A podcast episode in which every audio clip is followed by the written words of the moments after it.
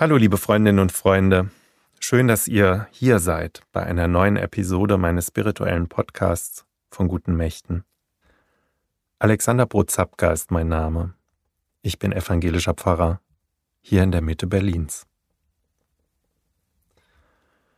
Wahrscheinlich haben es alle von euch auch schon mal erlebt, so total ausgepowert und leer zu sein, sich übernommen zu haben, die ganze Kraft in eine Sache investiert und nicht auf mich und auf Pausen, auf Kraftschöpfen und Auftanken geachtet. Irgendwann kann ich dann einfach nicht mehr. Manchmal hilft es dann ganz bewusst kürzer zu treten, sich auszuruhen, zu schlafen, durchzuatmen oder Urlaub zu machen und in Zukunft achtsamer mit sich selbst und den eigenen Ressourcen umzugehen. Aber wer einen Burnout hat, also so richtig ausgebrannt ist, die und der fühlt sich auf Dauer kraftlos und leer, ist emotional und seelisch tief erschöpft. In unserer modernen Leistungsgesellschaft haben Burnout-Erkrankungen oder zu Deutsch Erschöpfungsdepressionen rapide zugenommen, auch bei sehr, sehr jungen Menschen, die den zunehmenden Leistungsdruck nicht mehr aushalten. Oft ist dann mit einem Mal und schlagartig ein Punkt erreicht, wo nichts mehr geht, wo es einen Menschen von den Beinen fegt und er begreift, dass er nicht mehr weiter kann. Im Rückblick sieht man dann meist, dass der Burnout nicht aus heiterem Himmel gekommen ist, sondern sich angebahnt hat, sich da etwas aufgestaut hat über lange Zeit. Wer seelisch so tief erschöpft ist, wer über seine Kräfte und Grenzen hinausgeht, überhört aber diese Warnsignale, die zum liebevollen Umgang mit sich selbst und zur Achtsamkeit rufen. Burnout oder Erschöpfungsdepression die sind nicht allein eine moderne Zivilisationskrankheit. Wer meint, das hätte es früher nicht gegeben, der irrt. Die gesamte Menschheitsgeschichte über haben Menschen andere zur Achtsamkeit, zum liebevollen Umgang mit sich selbst und mit den eigenen Ressourcen aufgerufen. Dazu, um es modern auszudrücken, die Akkus immer wieder aufzuladen und nicht ganz leer laufen zu lassen. Viele haben das als eine spirituelle Frage gesehen. So auch Bernhard von Clairvaux. Er war Benediktinermönch im 12. Jahrhundert. Bernhard von Clairvaux hat seinen Orden reformiert, also versucht, seine Mitbrüder und auch die Schwestern zu den alten Idealen der Ordensregel zurückzuführen. Sein erstes Reformkloster war in Citeaux im Burgund in Frankreich, von dort breiteten sich die fortan als Zisterzienser bezeichneten Klöster schnell über das ganze Europa aus.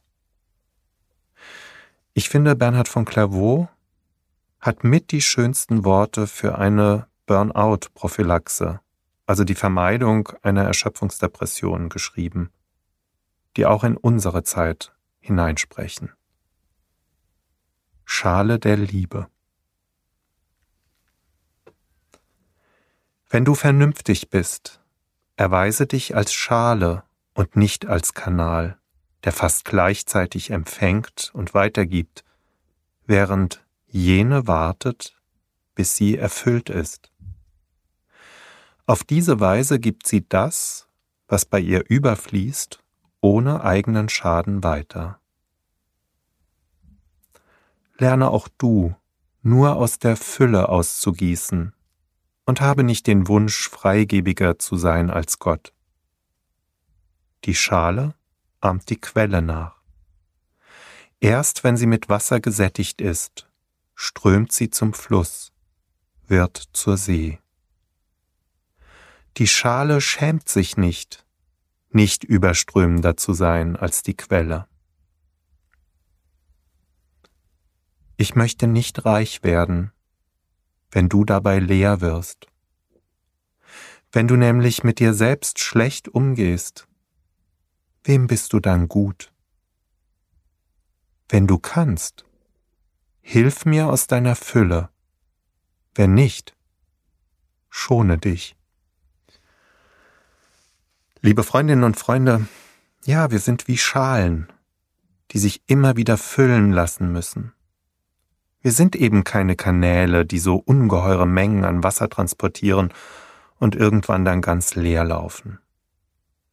Ich finde, das ist ein sehr kluger Rat, nur von dem Überfließenden weiterzugeben und darauf zu achten, dass die eigenen Kräfteschalen immer gut gefüllt bleiben.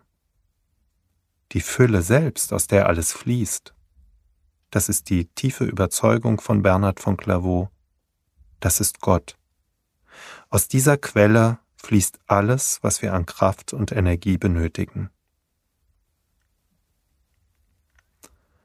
Achtsamkeit, das ist ja auch das große Thema des Buddhismus.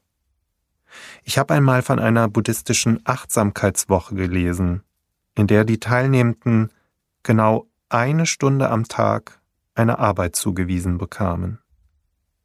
In der restlichen Zeit am Tag, da sollten sie Achtsamkeit sich selbst gegenüber einüben. 23 Stunden gefüllt mit Schlafen, Spazierengehen, Essen, sich selbst wieder wahrzunehmen, die eigene Schale aufzufüllen.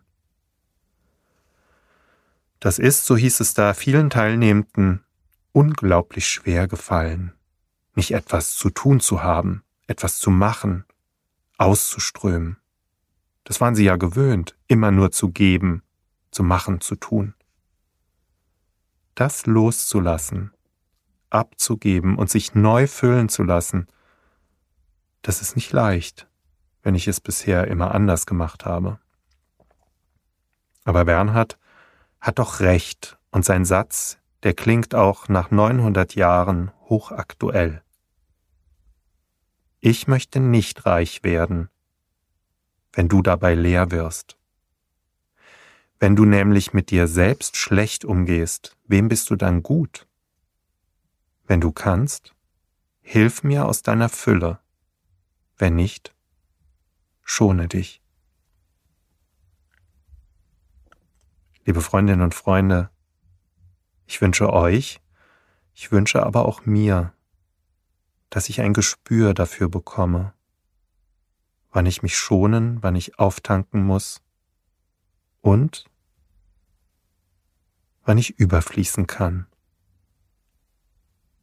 Und andere mit dem, was mir mitgegeben wurde, bereichern. Habt eine gute Woche. Seid herzlich gegrüßt von eurem Alexander Brotzapka.